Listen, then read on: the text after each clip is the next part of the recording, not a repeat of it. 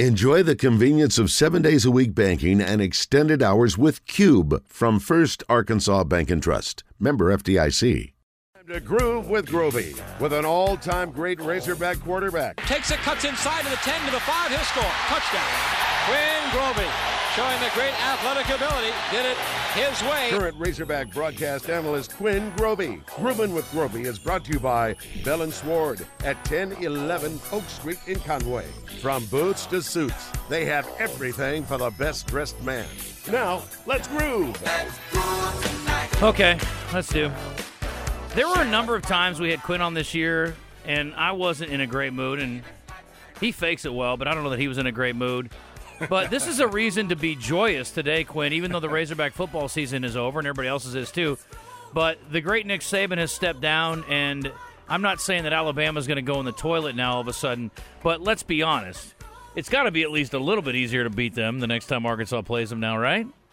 Oh, 100%. Absolutely. I mean, every coach, every administrator deep down is saying, yeah, it's good that that guy's leaving uh, because he's just been so dominant over his, his tenure at Alabama. And so, yeah, I'm, I'm excited about it. I'm like, you know what? The first time we catch a break from Alabama, not having him on the schedule, he leaves. I'm like, let's put him back on and see if we can go ahead and get one. Uh, no, actually, let's just wait until he come back to the rotation. Mm-hmm. Uh, but yeah, he has been uh, he's been a thorn in a lot of people's sides. Uh, I, you know, he's gotten guys fired from LSU and Auburn several times, multiple times, and because they couldn't beat him.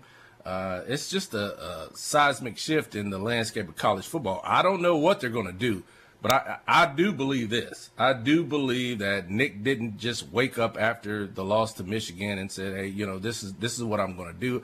I think Alabama already has a plan in place. I think they know exactly where they're going to go. And Jimmy Sexton is going to be the puppeteer with all that. So hmm.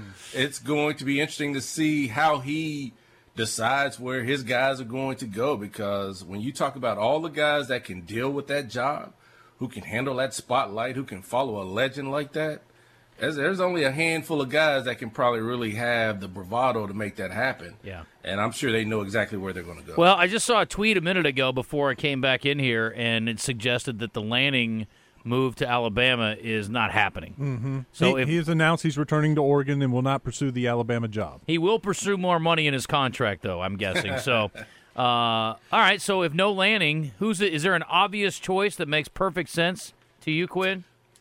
I don't know. I don't know. I don't know that there is an obvious choice. I mean, I think there are a handful of guys that you would take a look at. Like you would take a look at Dabo, but I think that's five years too late. Uh, you know, his Clemson team is was the darling of college football, and he would have been a natural replacement, being a an alum and and so so on and so forth. And then I think you just really got to start taking a look at the guys on Nick Saban's tree. I mean, you know, you know Sark, uh, Kiffin. I mean, both, both, those guys would be guys that I, am sure that you would take a look at. Uh, but I, I, think it could potentially be somebody outside of uh, Saban, Saban's um, tree as well, because a lot of times when when leaders hire people, they go the opposite direction of the person that just left. And so I don't know if that's going to take place in this particular situation. Uh, so uh, you know, you know, could a, could could now Alabama go say, all right, Jim Harbaugh, you know, what do you think about it? I don't oh. think that would happen, mm-hmm. but I'm just saying, I I think that Alabama can feasibly feasibly sit down with anybody. Right. And they're going to sit down with them and talk about it and think about it. So all bets are off, man. I you know I don't know exactly who it's going to be, uh, but it's going to be a small pool of guys that that can really carry the torch. They don't want Alabama's not going back. They're not going back. They're not going back to the Mike Shula days. Oh, they're not doing that. They they just they're not going to do that, or that coach will not be there long. So it's going to be fun to watch this process and see how that shift really impacts college football because it's going to be somebody with a big job right now. Bet online before Dan Lanning made his announcement had uh, the odds already lowered on Dan Lanning. This morning at seven o'clock, he was minus three hundred to be the new head coach.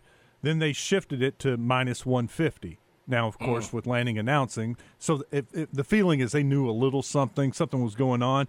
Mike Norvell this morning at 7 a.m. was plus 1,000. Right now, he is plus mm. 150. And DeBoer was plus 800 this morning. Now he's plus 200. So those are two guys that the odds have moved way up. Like they may know a little something. Well, yeah, and I don't know DeBoer's background. We were talking about him earlier. Christian mentioned him, and certainly a guy that just coached the national championship game would be an attractive option, I would think, Quinn. But how important do you think the fit is from a regional standpoint, having some experience in this part of the country, coaching, understanding the fan bases, that kind of thing? Because, I mean, look, Washington's a great program, and they've had some really, really high levels of success over the years, not just this year, but going back 20, 30 years. But coaching in Seattle is not the same as coaching in Tuscaloosa. Yeah. Well, I, I think being uh, not being naive about the SEC, not being naive about the expectations of Alabama, because a lot of coaches want to have that cachet that Nick Saban has, but a lot of people don't know what it took to get there. They don't know what what he's doing every single day. I think that job is an animal job, and and so you know, uh, you really got to understand that. But I think first and foremost, Alabama is looking for the best football coach. Uh, I think that that's going to be the priority that they're looking for. I think understanding the, the, the SEC and understanding the South is is is is important. And Nick Saban was one of those guys who spent time at the L, at LSU and and uh, knew knew the SEC. I think that that helps in understanding the grind that you have to deal with, uh, and then, and how you have to fight for players and you know all the transfer portal and all that kind of stuff. I just think they're going to be looking for the best football coach, and, and and the coach at Washington. I mean, he is a great, great football coach.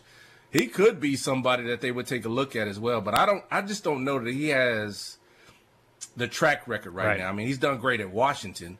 I just think that they're going to be looking for somebody who's done it over a, a long period of time, that still has a lot of runway, that can really keep Alabama moving in the right direction. What about Norvell? As a fit, do you think? And I'm also guessing he's got a pretty sizable buyout. And he is the yeah. Paul Bear Bryant Coach of the Year, just announced. Congratulations, former UCA Bear. Way to go, Mike. Yeah, yeah. I mean, he is he is taking his career to a new level. I mean, especially with what they did at, at Florida State this past season. I mean, he's a, he's a guy who can coach. I mean, there's no doubt about it. I just wonder about, oh, man. I don't I don't know, man. I, Florida State is a big job, and you got to replace a legend like a you know a Bobby Bowden. I mean, he's always looming over you, and that's what Nick Saban and Bear Bryant is going to do at Alabama. So he's got some things that uh, that could help him out in that job. I just, man, when, mm-hmm. when you step into that job, you, I don't know if the grass is always greener in, in, that particular situation because that is going to be a bear of a job. But Mike Norvell is no doubt one of the best coaches in the country and uh, he's definitely going to be on that short list. Yeah, well, at least for him there, there was some pad in between. Like he wasn't the next guy after right, right. after Bowden. And yeah. following Saban, I don't care who you are, it's going to be tough. But the mm. one thing Norvell could argue is if I go undefeated at Alabama, they ain't leaving me out of the playoff. I don't care what my quarterback's doing. and now that they're going to 12, it's a non-issue anyway. But still. So. Yeah, you're right about that. I, I, yeah, he, he's going to have an opportunity. And that's I think that's what a lot of coaches are going to look at too, man. I think that that's a good point that nobody's really talking about. I mean, can I still get to the college football playoff and not have to take a job like that with all the pressure? So I, you know, that that could be a component that they take a look at. I would be like, man, if I can get in and, and get my players and get uh, my team ready to go in a 12 team playoff, maybe I don't have to deal with that that scrutiny day in and day out. But mm-hmm. when you're at that level, the guys that are going to get a look at this job, they're dealing with scrutiny on a daily basis. So no uh, it shouldn't bother them. Yeah, the ironic thing is that Norvell couldn't get an undefeated team into the playoff, and if he's at Alabama and he loses twice, he'll still be in the postseason. Mm-hmm. Yeah, with twelve teams, ten and two, you're in. So, anyway, uh, what do you think of the championship game, Quinn?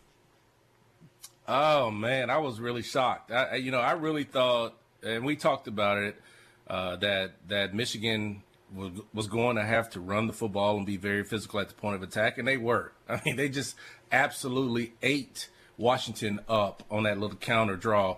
Um, just, I mean, touchdown after touchdown, they were able to run the football. You could see Michigan was the most physical team. There's no doubt about it. But I thought Washington, with um, you know Penix and his three wide receivers, they were going to cause a lot of problems. But Michigan was very, very physical with Penix. I mean, they I, I, thought they disrupted him. That's the first time that I really saw him like miss throws, like miss really open throws. And there was a, like a key third down in that first half that he missed that could have changed the game. Uh, but he was just a little off. And you've got to give Michigan a lot of credit uh, at what they did. I mean, they attacked, they hit him, and uh, to me, that was the difference in the football game. but but but Michigan was was physical, and to me, uh, when you can run the football, stop the run, get after the quarterback, those three components are going to lead you to a championship, and that's what took place. Quinn, I had a theory. Let me throw this at you. I feel like all week, by looking at the game plan, there were a lot of quick, short throws that Washington was doing. And I feel like that was their game plan. We're going to get the ball out of his hands. We're going to beat this pass Yep. rush. And they were just preaching it all week. Quick, get the ball out of your hands. Let's go, you know, go, go, go. And then there were times, and I think we're thinking of the same play when the receiver's running down the field wide open. He, just a little patience, you know. Just it, it was like he mm-hmm. was hurried and rushed, and he wasn't on that play. There was no one around him. Just Yep. if he takes his time and throws it, I just wonder if they had preached that so much in his mind all week. He was trying to get rid of the ball so quickly that sometimes it it caused him to be inaccurate and miss wide open receivers by not seeing them. If he had taken the time to look, he had guys running down the field wide open. No, I think that that, that plays a part uh, in, in in his play and, and and what he's trying to do from a quarterback perspective.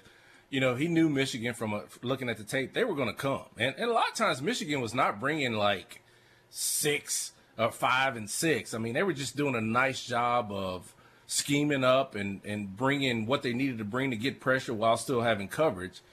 Um, you know, I thought in some of those situations where you knew the where you got the football out really, really quickly, maybe that's one of those times where you go, you know what? Let's go ahead and max protect right here. And I and we may have all not eight guys blocking, and I got two guys out on the on on the route, and uh, I'm just going to let them see if they can go win. You got those type of receivers at Washington. Uh, but they, they never really tried to take advantage of that. And Michigan was playing a, single high safety a lot of times back there deep to really try to keep the deep ball from happening. But um, yeah, I, I thought that they just impacted him and affected him in a lot of different ways, mentally and physically. And so you got to give that defense a, a lot of credit uh, for what they did because slowing them down. And and and we talked about it, Wes, uh, the week last week. I thought that Michigan was pretty prepared for a team like Washington simply because in the Big Ten they were getting ready for C.J. Stroud, Jaxon Smith-Njigba, um, uh, Marvin Harrison Jr., uh, Chris Olave. Those guys. Ohio State kind of went to that format, and so they they kept their physicalness, but then they were also to be able to they were able to play finesse and disrupt the quarterback, and that's what won them the game. Quinn Beaux Limmer going to the Senior Bowl. Congrats to him. Obviously, not a great season for that offensive line, but glad to see him getting some personal recognition. It was also announced, I saw this in Tom Murphy's story this morning in the Democrat Gazette. AJ Green to Oklahoma State. Apparently, if you can't beat him, run against him. I don't know what the deal is there. Anyway, but he's uh, going to be playing against Arkansas potentially next year when the Hogs go to Stillwater. Well, when you go to the senior, you get that invite to the Senior Bowl. That's that's one of the most prestigious ones you can get. I mean, that this it's so high profile down there. Scouts, I mean, all the scouts are down there. I mean, general managers are down there. So you have an opportunity to make a shift in, in your draft projections. Uh, so congratulations to Beaux. I mean, that's that's a great opportunity for him, and uh, I, I know he'll be excited about that. And then AJ Green, I mean, uh, he's back in the state of Oklahoma, headed to Stillwater. We're gonna have to see him next year, and so it'll be interesting to see how Mike Gundy uses him. But I think I think Oklahoma State just got their big running back back, right? I mean, uh, They're they're a top twenty preseason, so I assume he is coming Yes, back. Yes, he is. I saw a tweet Yeah, saying played- they could have the best running back combination in the Big 12. That's yeah, 'cause annoying. That's gonna be that's gonna be thunder and lightning for sure. I mean, uh, yeah, big boy uh, from uh, Oklahoma State can really tote it. He can get downhill, and he's fast as well. And then you drop in an AJ Green, Mm-hmm. that's going to give Mike Gundy a whole lot of toys to p- to play with. Well, that's just great. anyway, Quinn, before we let you go, give me a uh, upset this weekend in the NFL. You got a couple of home underdogs this week with the Texans and the Lions. No, the Lions No, are favored. I'm sorry, the Buccaneers. Thank you. On Monday, uh, Dolphins at Chiefs, Packers at Cowboys, Steelers at Bills, Rams on the road. I like the Rams on the road, honestly, catching three. But anyway, what do you think? I'm with you on that. I'm a Rams guy, and I do believe that Sean McVay has done a great job of just really navigating all the injuries that the Rams have had, and still giving them an opportunity to get into the playoffs. I mean, Puka Nacua was was probably the biggest pickup that they they found because he was able to keep them on track. And then the emergence of Kyren Williams has been really, really good. Sean McVay is a tough, tough out. So first upset, just simply because they're not favored. I'm going with the Rams over the Lions, and then the second one, I'm going with, uh, and you got to pay money to watch it, I guess, on Peacock. I'm going with uh, the Dolphins over the Chiefs. I, I just think that even though it's going to be like the wind chill is going to be negative something something something. Um, I, I hope it's only negative something something. If it's something something something, it's gonna be bad, dude. Somebody's gonna die up there. and I know Miami does not like that, but I, I, I'm going with the Dolphins to beat the Chiefs. I just don't know if they're going to be able to generate enough offense, even though Patrick says, "Hey, we're ready to go." Yeah, I'll take four and a half with the Dolphins. I think. I don't know if I like them to win, but I think they can hang in there. And look, when you get to zero, I've been saying this all week. As a guy who grew up in the Midwest, when you hit zero, I worked in northern Minnesota for a year too. I don't care if you live there, or if you're visiting there, or if you've never been there before. It sucks, and there ain't no way to make it good. So the 11 dudes on the field are the only ones that are not dying. Everybody else standing over there on the sideline, I don't care how many heaters you got, it's awful. So when you're moving around, you're not thinking about it. But man, when you're on the sideline, it blows. So we'll see. But I, I think it'll be a close, uh, close game, and yeah, it'll be interesting to see if they can generate offense on a freezing cold day. So anyway, all right, Quinn, thanks, buddy. Appreciate you. I get this is it, it This is it. as Kenny This Loggins once sang. Yes. well, you know, I want to appreciate Eric Sward and Bell and Sward for sponsoring this segment, and uh, can't thank them enough. It's been great. Hopefully, y'all do it again next year. We're in. I'll get him signed up right now. We'll talk to you later. All right, buddy. See ya.